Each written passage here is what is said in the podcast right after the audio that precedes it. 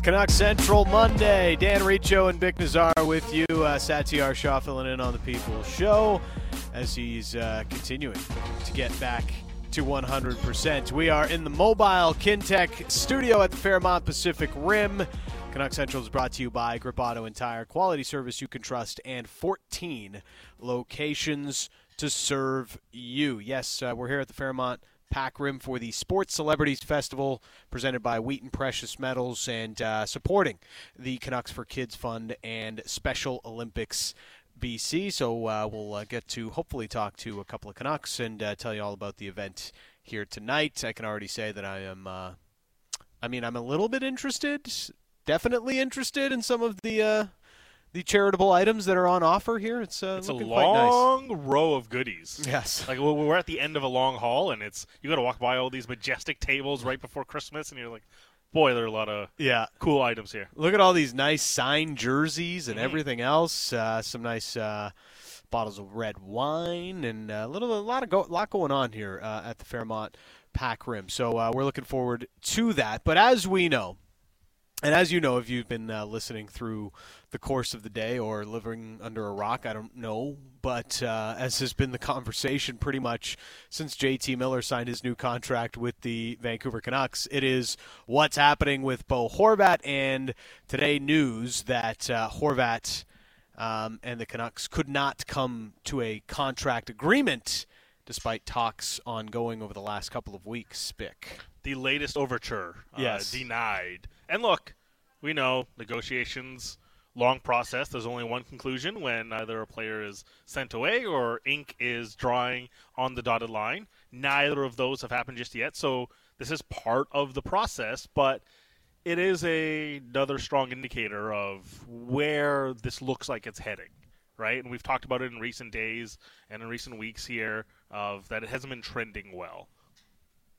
Didn't have the opportunity to meet in Toronto Yep. a month ago today. I believe that game was uh, in Toronto, and you know you make your pass, and it, it just comes down to what is the valuation for Horvat in the market, and how do the Vancouver Canucks and Patrik Allvin and Jim Rutherford view how they want to build a, a, their center depth. And I think there's going to be a gap there, and I think there's always been a gap there, and it's at some point you have to see everyone's best attempt. Yeah. At some point, Patrik Allvin and Jim Rutherford are going to do their best to say, "Hey, this is the best we can do," and Bo Horvat's camping to say, "Hey, what's the lowest amount we can take?" And if there's still a gap there, Yeah. then what are we talking about here? There's one of the fallacies that I believe exists right now is that the Canucks can't afford to keep Bo Horvat. Um, sure, if Bo's asking for ten million bucks or something to that effect, uh, uh, yeah, that's uh, that's that's probably true. But he's not in that range. Just in a vacuum, Yes, you can afford Bo Horvat next year. yes, Just in a vacuum. you can absolutely, if you are the Vancouver Canucks and you want to sign Bo Horvat and you want to give him whatever number he is currently thinking he deserves and where his head is at as far as what it's going to take to keep him in Vancouver, Canucks can likely do that and figure out if they've got to shift some money around elsewhere or just be unable to do other things this offseason, which is the more likely scenario of how it would turn out should they sign Bo Horvat. So I, I- I want to get that out of the way first because that fallacy does exist, but it's just simply not true. This comes down to the Canucks having a number for Bo Horvat that currently they've been unable to agree upon with Bo Horvat. We heard Sat talk about, you know, was the number in the summer closer to the Ryan Nugent Hopkins contract that was signed a couple of years ago by the Edmonton Oilers? Uh, has it sort of progressed into a 52-ish million dollar range where Brayden Schenn got his contract with St. Louis Blues not that long ago. That's a pretty big gap. We're talking about 10 million bucks in the space of a few months 28 games. and uh, it speaks to how hot Bo Horvat has been this year and the improvements he's made in his goal scoring.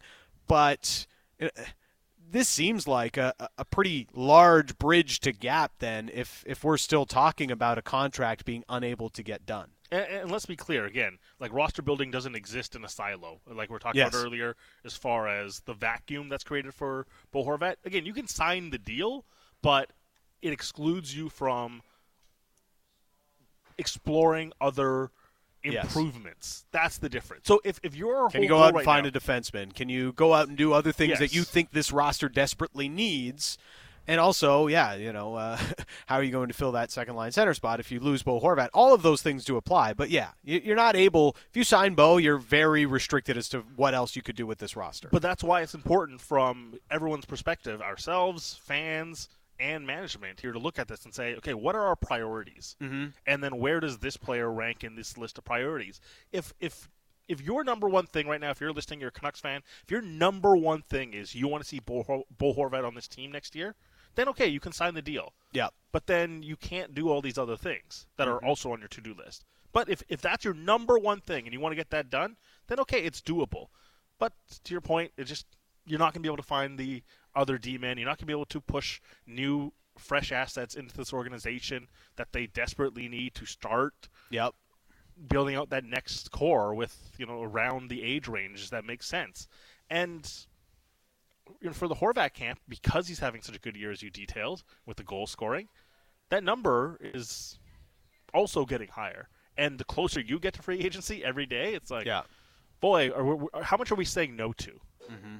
So you can say no to 52 million right now because come the summer, what's that number going to be at? Right. And is that number from the rest of the NHL market going to be closer to sixty-three million dollars? Yep. Which sounds a lot, and and for Horvat, like that's an eleven million dollar hometown discount. That's a large number. It, it's a thing that I know you guys have talked about it. It's it's not that Horvat wouldn't take a discount. It's what is he taking a discount from?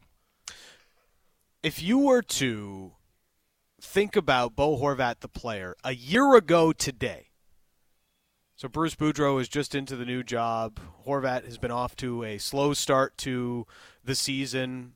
Nobody was really scoring all that much under the Travis Green era Canucks before they made the coaching change. If you were to ask yourself, Vic Nazar, what is Bo Horvat worth a year ago today? Mhm. What would that number be compared to what the narrative and what the speculation seems to be now? Someone might dig this up, but I think I was on record in January of this year, this calendar year, so Yeah. shortly in around this time span. So before he went on the, the Yeah, crazy hot and- streak that he's been on. And, yeah. and the, the crazy hot streak started about March 9th. hmm So I think I was somewhere in the range of five, seven, five, and I, I think my number was six, and you know with Randeep I was doing the show with, and I think his number was somewhere around six two, six five. But I think I said five, seven, five. Not two dissimilar numbers. Mhm. They're both significantly less than a potential nine million dollar contract or eight and a half million per. Nine million per that we're talking about with Bo right now. And and, and, that to me is just it's wild for a market that is talked about and seemingly said constantly, "Oh, can you believe they paid JT Miller on a whim because he just out of nowhere had this 99 points. These guy's been a point a game since he got to Vancouver, better than a point a game mm-hmm. since he got to Vancouver. It's the definition of not being a one-year wonder. And I'm not trying to say that Bo is that, but Bo has consistently been his production has been consistent through his career. It's about 0.75 points per game. Yes, Is, and, is generally what what you get from Horvat. and right now he is well above that, and certainly the goal scoring has taken a significant uptick. So if you look back, Bo Horvat's played 73 games now under Bruce Boudreau, and he has scored 44 goals. Pretty good number, all situations. In 73 games. You would take that mm-hmm. any day of the week and twice on Sunday. That sort of player is worth eight plus million dollars, especially when they're playing through the middle of the ice. Guaranteed. The 82 games before that, Bo scored 26. So what's the real version of Bo Horvat? And the 26 is more in line with what his career numbers have always been. Is this the new norm in the NHL where guys are scoring more? Their scoring's up around the league, and we've got to readjust our thinking on what those players are worth because everybody's got a few more goals added to their names. Is this a legitimate uptick that Bo Horvat has had through his career? even if all of that is true, does that make that player worth nine million dollars, eight and a half million dollars per season? I'm still skeptical that I would want to build my team that way.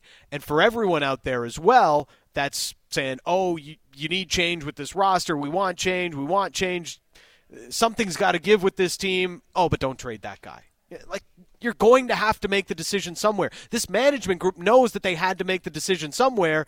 You just don't like the fact that they chose JT Miller and prioritized JT Miller over the captain, Bo Horvat. I'm not even sure if it's it's. I, I think the because the contracts can line up very easily. Is the other question we should maybe be asking is did they give the Bo money to Brock Boeser? Because that's still a huge chunk of hmm. money. That's six point six five. Right. So if you're, if you're coming to the next season, you say, hey, if we had an extra six million dollars, or or how much did you how much do you think they need to be able to sign Bo and still make improvements?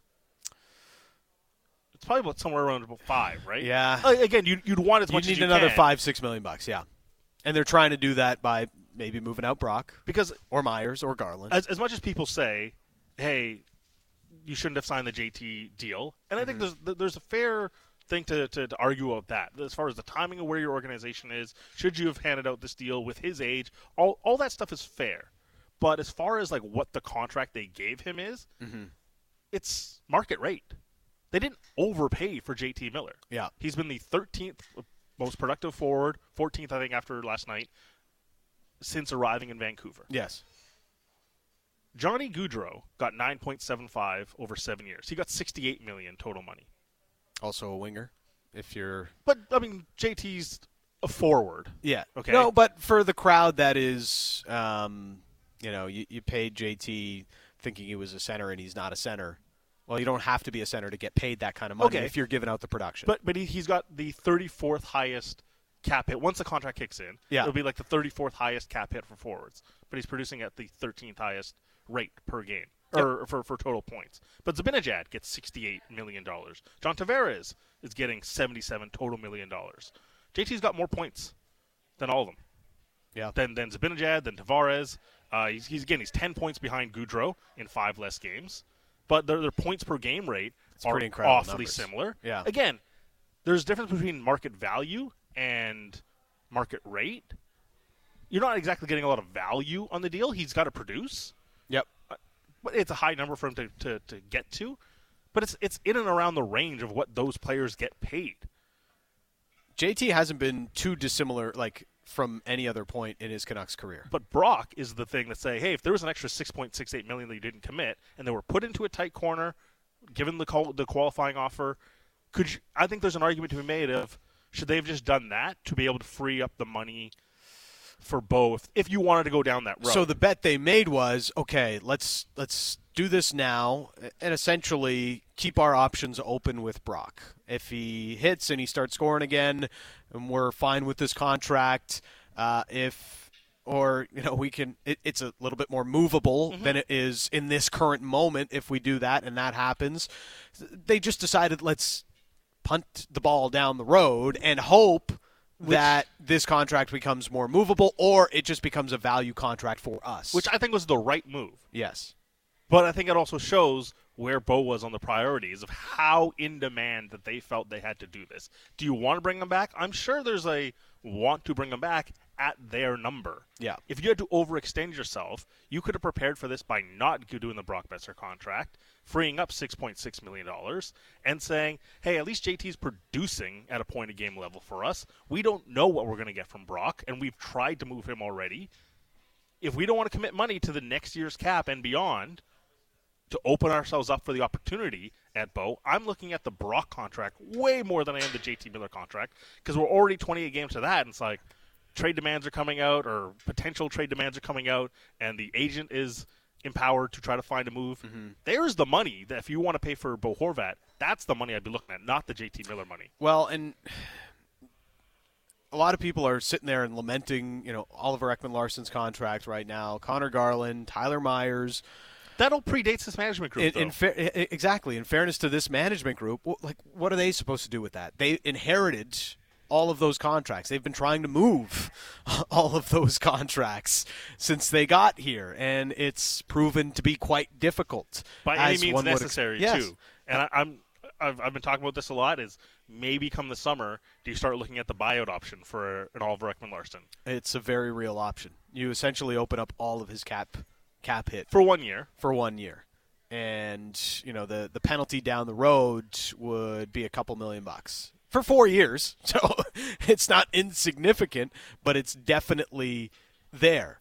And and so I, I keep coming back to you know what the idea of how this all fits in with with where management is headed with this team, Vic, and this feeling that a lot of people have that there's no plan here. Well, what if they had the chess pieces out on the table and they had a few different strategies they wanted and thought could play out, and this was just one of them that has played out because they didn't get what they thought they might in trade for JT Miller, mm-hmm. end up signing him to the contract. They haven't been able to get Bo under a contract that they felt would bring value for a few years to come. And now you're moving more towards a trade for the captain. But all along, as they've said from the beginning, there's going to have to be some change here somewhere, some hard decisions to be made Some unpopular moves. some unpopular moves. And of all the things that could have played out, this is the strategy. This is the door they went through, door number four, that said, or that they feel has been the one that played out that works best to their idea, their vision of the future. That's that's how I see Yeah. how this is all played out right now. Yeah, and and there's a difference between wanting to hear a plan and not liking the plan. And I think if you go through the actions right now, a lot of Canucks fans would say, "I don't like the plan." Yep. But if you look, if you just go through the actions and the trades and the, and the and the signings and where this is all kind of pointing to, it's probably most likely. It's always been most likely. Well, the reason people don't like the plan is because they they feel the only way to fix this thing is by tearing it all down to the studs. sure, yeah, and and That's that- not a real like. It's not the option that. If they've told you definitively one thing they weren't going to do from the day they got in here, Yeah. it's that they're not going to tear it down to the studs. So if you weren't listening, is Yes. that on you, basically? Yes. And also the other point too is if this is the plan, if this was the idea to, in January, Allvin jumps in. It's like, hey, we we kind of have an idea of what we need to do immediately. We'll, mm-hmm. we'll run this out a bit. Maybe we make a decision in the summer, but we can bleed this out a little bit more with the flat cap and everything. Could I make an argument that this has kind of gone perfectly for them? Because if you in in January decided Horvat's the one that we're going to move off of. Yeah. That's an unpopular move. We, we build our franchises a little bit differently the way in Pittsburgh, and I, I'm talking about outside of Malkin and Crosby. If you look at the centers they've target, I would generally look at centers that have been defensively responsible 1st and add more to the game uh, as well. But they all have a profile. Bo doesn't fit that profile. JT's a forward. They can put him to the wing. But either way, if you made that decision in January or even in, in March or April, and you just said the most important move we're going to make is the Bo Horvat move, isn't this kind of going perfectly? He's scoring a bunch of goals. Yeah. He's raising his value. Yeah. And by the way, you still want to do your own building. Wouldn't it be nice to have a nice high draft pick as well? Yeah. the, from from their vantage point for long term building, has this season gone poorly for Patrik Allvin and Jim Rutherford? There's been a lot of heat, understandably, Mm-hmm. but as far as cards that they could have played, because the Bruce Boudreau one, that was that was a card they were dealt. They were not dealing that one out. Yes. it was hey you you've got Bruce for two years. Yep. This season, like has it really gone that poorly for Patrik Allvin and Jim Rutherford from a team building per, team building perspective? The way the team is played has confirmed everything they said at the end of last year, right? There's no, there's literally no doubt about that. They said that they now. wanted a, a, nif- a different culture, higher Yeah. standards, and come training camp. Now, no part of them is incumbent upon them Yeah. to instill those and get that message across. So if that failed, that's a little bit on them. But it's also, hey, the players like, are you going to be the ones to respond? They want the type of players that will are willing to respond. If they didn't get that in the summer, they've said it's like we'll move the people out that feel like we're, we feel like are not responding to the way we want to build it. so part of me does feel like the way things have turned out with JT is suboptimal, but as we mentioned earlier this segment, not too different from the player he's been at any point in his Canucks career. Now, last year, he was playing center towards the end of the year, and there was a legitimate thought he could play that. Now there's a little bit more doubt.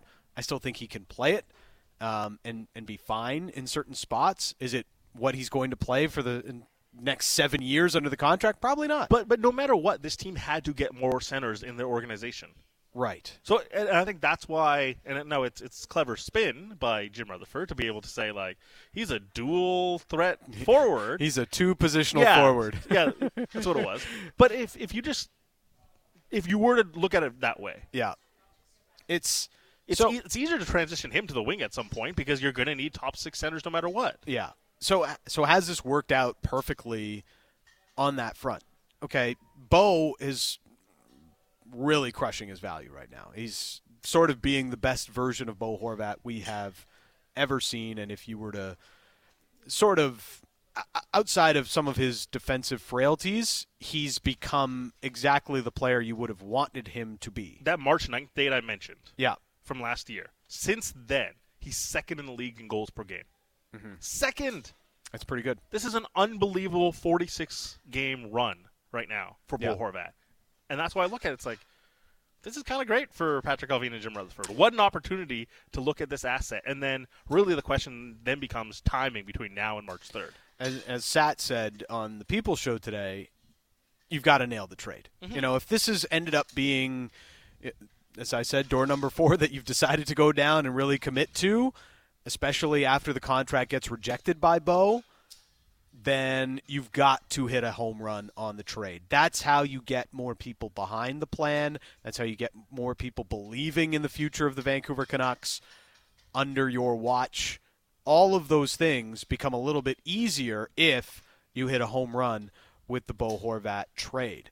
And that has worked out perfectly. A lot of other things haven't, you know, punting the ball down the road to hope that, you know, Boeser plays well and you can maybe get a little bit more for him in trade or figure out a hockey trade that works more for the team, not just like this futures thing that everybody's been hoping for, or even a Garland deal could um, pop up at some point. But both of those players have been so poor this year that it's hard to imagine that happening in this moment. As for Bo, it's worked out extremely well if the plan all along was we've got to move one of these guys. Who's it going to be? And Bo, right now, his reputation around the league is stronger, and therefore his value around the league is stronger. You're probably getting more for him in trade than you would have JT last year, and that um, probably tells the story of why they've gone down this path. We'll have to see if it plays out that way, though.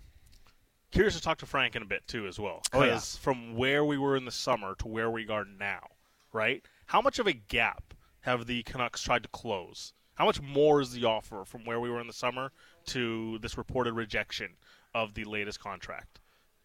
Is it 12 million? Is it 15 million? Is it 20 million? Is it a million dollars per goal? Yeah. Is is that what happened here? That suddenly in, in 28 games, it's like, oh, oh my goodness, we were off by 20 million dollars. Is is it a Nuge deal or is it a Mika Zibanejad deal? That's a that's, That's a, huge, huge- gap, And man. in 28 games, we're going to make that evaluation. yeah, That seems wild to me. it's it's a tough one. As as good as Bo has been this year, um, it's still a hot streak. It's a long hot streak. Can it continue? Obviously, the way the contract negotiations have gone, there's still some hesitancy from the Canucks front office that it will. Stan Riccio and Vic Nazar. We've got Frank Seravalli coming up, our Monday Hockey Insider, his take on this news and more going on around the league. That's next with Frank Seravalli on Canucks Central. We are in the mobile Kintec studio at the Fairmont Pac Rim, getting ready for the Sports Celebrities Festival here on Sportsnet 650.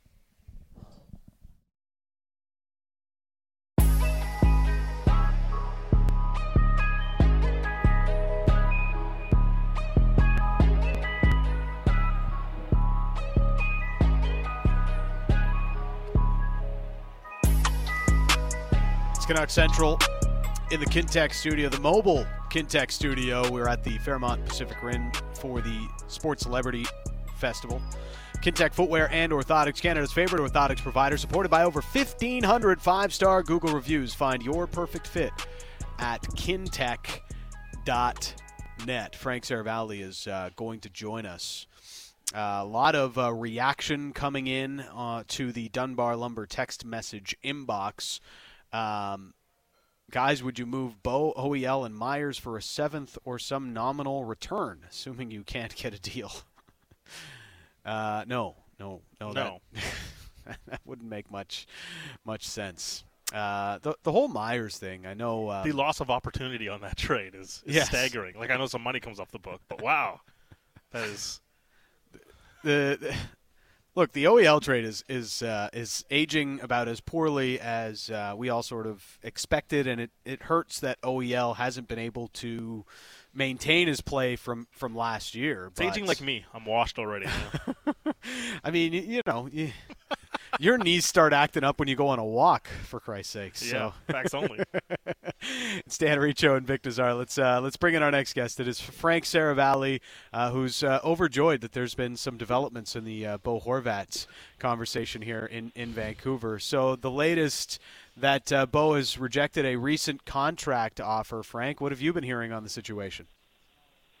I don't know if you guys remember, but I actually broached this subject with you last Monday hmm Yeah. and said pretty much exactly that in not as many words. Perhaps you could argue not as clear, but I said there was rumblings of the Canucks re-engaging with the Horvat camp. Hadn't been able to confirm specifically, but had certainly enough knowledge at that point to know that there was no material change basically in the way that these negotiations have unfolded. So if there was indeed a new offer that was volleyed the Horvat camp's way, that they didn't and weren't batting an eye at it, and certainly wasn't something that they were going to be rushing to sign. So, how much of a gap has been taken from where we were in the summer to where we are now? Like, what, like, what do you feel like the offer was in the summer to what the latest offer may have been? Well, I can tell you that the offer in the summer, the initial one that they first made, was exactly the Ryan Nugent Hopkins contract, eight times five point one two five. I don't know how far the gap has been bridged because I don't know the specifics of the number. My guess is it's you know with the way Bo Horvat has played, there's there's it's undeniable hmm that not only was that offer and and look it's this is a pretty common tactic so i'm not slamming the canucks in any way that a lot of times teams throw out low ball offers all the time. They figure our offers here. Your offer is going to be way up here. You know your your ask is going to be you know whatever call the number nine nine and a half and we're going to somehow find a way to meet in the middle. And this is the initial normal dance that team and player does with something. But I think that initial volley was so outside the ballpark of what the Horvat camp considered respectable that there were a lot of I don't want to call it hurt feelings, but there was certainly uh, a pretty good amount of frustration there um, with that. And so whether that next number started with a six, a seven, whatever it is, needless to say, it's it's nothing that gets them excited. And so, I don't know that how far the gap has been bridged really matters because they're at the point now where they've got a lot of fixing to do, a lot of fences to mend. It's uh, it, it's a tough situation because Bo has not been like a huge point getter for much of his career. Um, Mhm. it- It's the goals this year and the last, uh, certainly since March, that have really uh, seen an uptick. And it's it's how much do you- Complicated. it- it's really complicated because how much do you come up when yeah you know comparable wise you know he is very like production is is comparable to Ryan Nugent Hopkins for a lot of Nugent Hopkins career it's actually more than what Bo Horvat's put up but that contract came in a depressed market it's it's a very favorable one for the Canucks to point at and say hey that's our comp um, it, how how far do you have to come up because Bo is has been on this incredible run where he's got 20 goals this year and since Bruce Boudreau came in he's got 44 total in 73 games played under Boudreau. It's a, it's an unbelievable number. Honestly, it's it's a that makes it really tough to handicap because then you consider, you know, is this a statistical outlier season? Mm-hmm. Is this something that's repeatable? And when you consider really, in some ways, the distance that Bo scored from, I'd say a lot of it has been. Feels like so much of it has been net front. Um, but then how do you weigh that with sort of the other historical numbers that he's put up? Like, this is a guy that's played what? Didn't he hit 600 NHL games the other day? Mm-hmm. Like, yep. the track record has been there. Like you you you think you know what the player is, and I feel like in some ways the Canucks sort of got, and probably what they're guarding against is they they were in a spot with JT Miller last year and the 99 points that they put up that as much as that was a statistical outlier season for his career that they felt like they couldn't stray away from that and you know I think the other part is unlike Miller, he's a center, he's younger, and he plays the game the right way in such a complete way that he makes he makes it a lot more difficult to lose a player like that from the team that you're building to, to be successful. Um, but at the same time, he's played so well that he's probably put himself and the team in a spot that they can get a ton for him, and that's really at the end of the day what they have to weigh it's it's not so much you know when it comes down to what that final number is, whether it's seven and a half, eight, eight and a half. I mentioned the other day that um, you know from the people that I've talked to in the league that there is there's a belief out there that at least one team, it only takes one, is willing to pay a number that starts with a nine. Whatever that number ends up being, that's not what you're really weighing if you're the Canucks. What you're weighing is what's the return in a potential trade?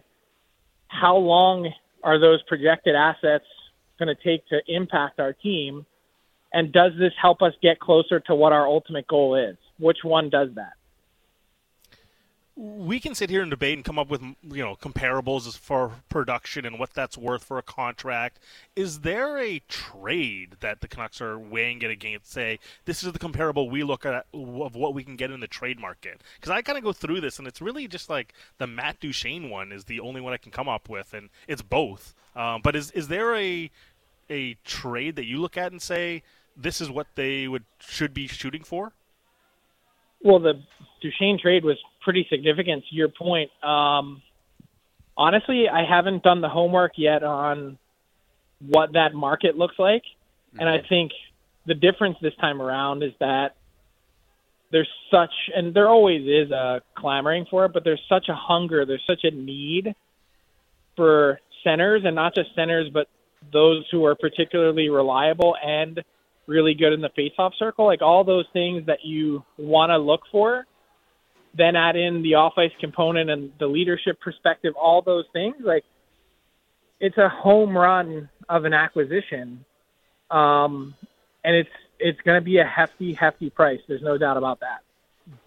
Do you think an acquiring team would also be trying to or willing to do the eight-year the, the, the trade and sign right away, or is this is he being viewed as a rental piece right now?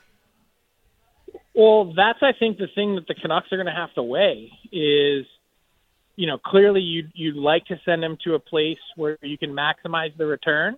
I'm sure there are some teams out there that are willing to pay a lot, um, just from a rental perspective, that may not be able to extend an offer like that, uh, just based on their current cap picture but I, I think the unwritten part about all of this is that, and, and it hasn't really been said all that often, is Bo Horvat's holding the keys now. You know, this has gone on long enough to the point where he he's sort of you know played his way into this contract year. He's shouldered all the risk. He he can determine essentially where he goes next with a simple phone call that you know doesn't you know, doesn't need to be overt, but essentially is, hey, heard you're knocking on the door to try and acquire Bo Horvat. Yeah, just to let you know, he's not interested in, in signing an extension with your team. Like, this isn't going to be a fit for us. So if you trade for him, just know that it's rental only. That's the type of power that Bo Horvat has now, and that's the spot the Canucks are in and it's uh, it's definitely a tough one to be in because that can kind of work as a uh, not a full no trade clause, but obviously it uh, it can definitely it's a de facto no trade clause is yeah. what I would call it. It. It, can sway the argument for, for certain teams uh, in certain directions for sure, and we've seen that happen in, the past. Um, you know, there's been so much talk about how Jim Rutherford and Patrik Allvin want to set up the, this Canucks team for the future. And we know the the no rebuild thing has, has been around for a while, but it it's always felt like they were going to make some sort of change. Is it based on circumstance that it, it's going to end up being, or it feels as though it's going to end up being Bo Horvat, as the contract has been difficult to nail down, and just the idea that they got it done with JT Miller in the summer. To me, it always felt like one of them was going to go, Frank. It's just the unpopular decision to have it be the captain rather than JT now. It, unpopular in a lot of ways. I, I agree with you that um, it, it's also, I think, changed. It, it's not even so much the contracts and and where the dollars and cents line up. It's also the order in which they were handed out because yeah. they've essentially you know, put themselves in a spot where they kind of could only afford one. Like, could you find a way to sign Bo Horvat and, and keep him? Of course you could. Uh, you'd have to move some things around and, and reshuffle the chairs, and it's it's possible. There's no doubt. Um, but it, it sort of feels like the writing has been on the wall. Mm-hmm. And more to that point, I think one of the big things is that when you look at this team and you mention where they're heading, what the ultimate plan is, the idea of trading high price contracts that you have on your cap to really finally begin to create the salary cap flexibility that the Canucks have so long craved. Um, this is your easiest path. This is one way to really open up a huge door. And it's not only just that, but it's he's your most valuable asset right now in terms of a, a likely trade. So that's really what they're working through is that this is a guy that it just, for all those reasons that we've just unpacked, that's really what it seems to be pointing toward. Yeah, and, and, and we knew, or we thought more change was coming in the summer. It obviously didn't, but it, it sort of confirmed everything that Allvin and Rutherford said at the end of last year that uh, you know they they hadn't fully bought in on, on the great run the team did, had to finish the year and everything we've seen this year has sort of confirmed that. You know, I, I know they've been on a better run lately here, eight and four over their last twelve. But I, but I look at these last three losses. I, I watched the game against Minnesota and, and how poorly they played and how they were, you know, how bad that first period was. Yeah, oh. like it was flattering. You know, they lost three nothing, and Spencer Martin was their best player as their goalie. Uh, they they they and had such an opportunity against a Minnesota team that was playing three and four, and to yep. finally you know get you get back to level ground again in in 500 in the standings. You sort of feel like okay, maybe this is a chance for them to vault themselves into the playoff conversation once and for all and it, it just feels like every time you turn around, this is the same old team. This is exactly mm-hmm. what they are. They are what their record says they are. They are the way that they've played to this point.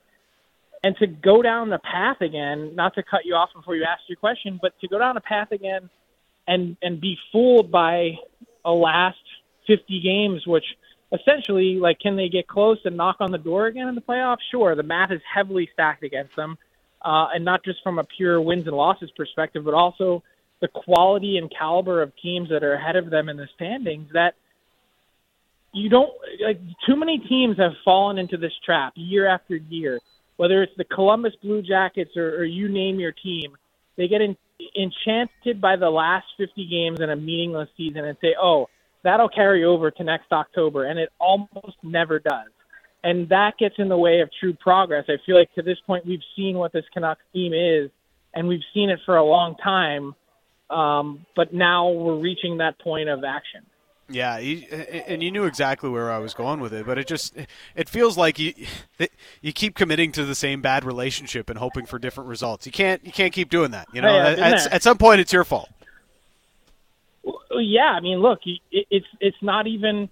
I think that's kind of the tough part for this um, this front office is that they're also dealing with some issues that they have to clean up from the previous regime, but at the same time, in some ways, and I, it's always hard to judge these things based on you don't know what the kind of uh, internal pressures are from from up top in ownership, but it feels like when you watch this team and, and how they've operated as a front office, that in when they had an opportunity last year and were sort of handed this um, really tough season to then finally change the course of, of where the franchise is heading, they they kind of they, they seemed confident heading into the summer, and then it's almost like they wavered at a certain point, and I don't want to say chickened out, but that's sort of what it feels like. It was like the path of least resistance. Like, hey, let's give it one more try.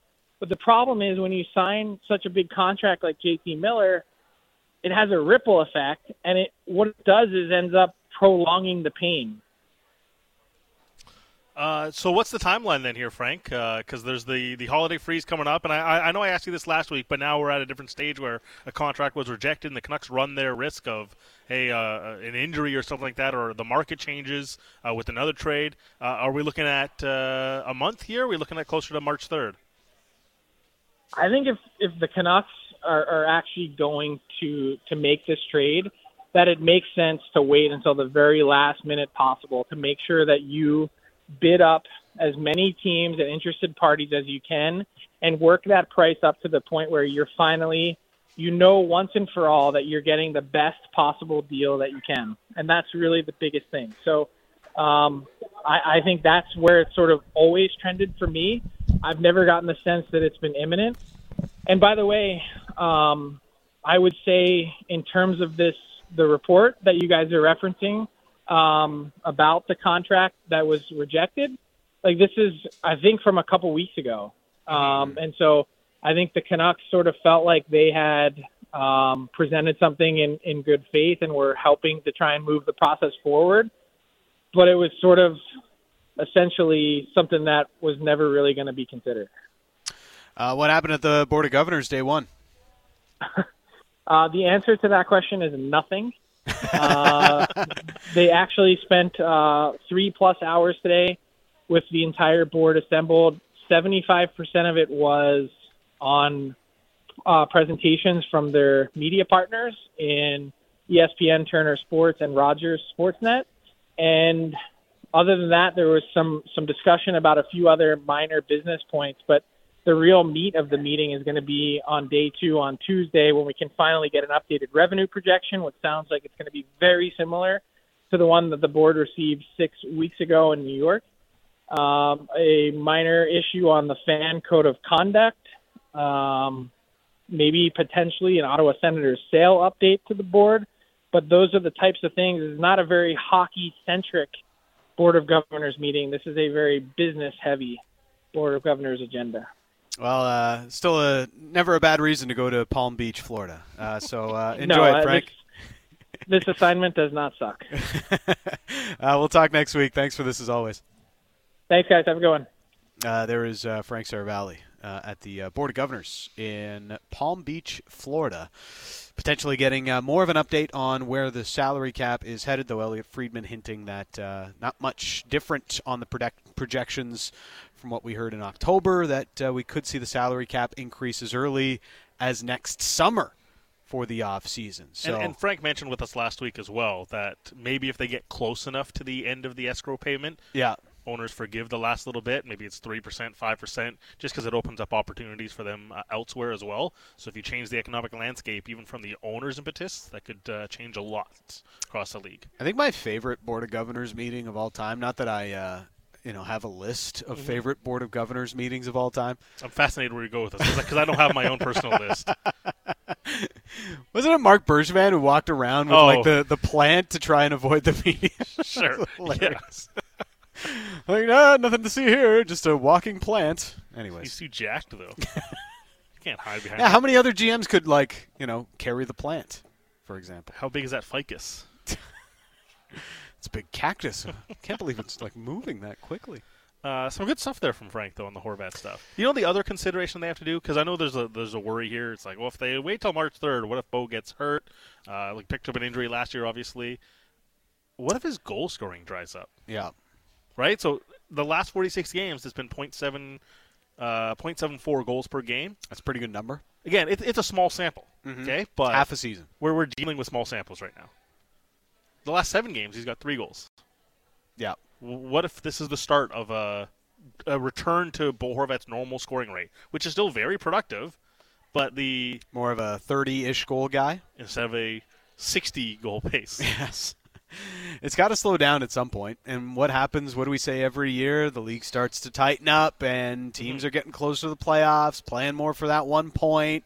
The same cliches get repeated over and over again. The, the one trade that I've sort of thought about a lot in the last little while when it comes to Bo is the Taylor Hall trade from the Devils to Arizona Interesting. the year prior to the bubble. So um, that year, obviously, COVID shortened. It wasn't a great trade. Like the Devils, for a reigning Hart Trophy champion at the time, did not get, you know, a haul for for Taylor Hall. I see what you did there. Um, but it was a quantity trade. They they got a first round pick, which they turned into Dawson Mercer. Uh, they got a couple of other prospects. But I mean, look where the Devils are now, and that's maybe more to do with the fact that they've won the lottery a bunch of times and they committed to the rebuild in the way that they did. Now they've got so much in terms of you know what they have on their roster. They've spent in free agency and spent well, but I, I've looked at that trade as one where it happened early in trade season because it happened in December of that year to an Arizona team that was trying to to get into the playoffs, and um, I would hope the Canucks shoot for more than what New Jersey got in that Taylor Hall trade, who was one of the bigger rentals we've seen go in trade recently. Well, the reason I asked Frank too, if if there's teams willing to hand out the contract immediately as well, Yep. is the Matt Duchene trade, and not the Duchene trade that sent him away from Colorado, the trade that sent him to Columbus, Right. Because there was two first round picks involved in that trade, and the con- the second one was a conditional first if he signs in Columbus. Yeah. Is is that a structure? Like there was two prospects and two firsts. Is that a structure you can build around Bo if you're trying to explore the trade market? Feels like those first rounders are harder to come by these days, especially for rentals. Got to pay up though, Yeah. because there was a first rounder in that deal. Yep. Uh, it was the second one that, that that's the intriguing bit. it's uh, when it when it comes to Bo, uh, it, I'm going to be curious to see how the rest of the market plays out. I know people a lot of make are, are making the the link to St. Louis, but hey, if St. Louis decides, you know what, this is maybe a quick reset year for us, and they trade Ryan O'Reilly and look at doing some stuff in the summer. You know, all of a sudden, Bo might not be the most valued center on the market as a rental. Mm-hmm. You know, Dylan Larkin is still unsigned for the Detroit Red Wings. I think not only could those players affect Bo's free agent market next summer, but they could also affect the Canucks trade market if there's two other big centers out there and available for trade. Both are expected to stay with their current teams, but um, we'll see how that plays out. Given especially that St. Louis has not been very good this year. Uh, all right, more to come on your Vancouver Canucks as uh, we continue here on Sportsnet 650. We are live on location at the Fairmont Pacific Rim, and Sportsnet 650 has teamed up with the Greater Vancouver Food Bank for Food Bank Friday. This virtual fundraiser for the Greater Vancouver Food Bank is December 16th from 6 a.m. to 6 p.m. and raises important funds for accessible, healthy, and sustainable food for individuals as families. Donate today by text to 30333. A carrot emoji donates $5. Banana will donate $10. And a heart donates $25. Standard text message charges do apply. It is Canuck Central on Sportsnet 650.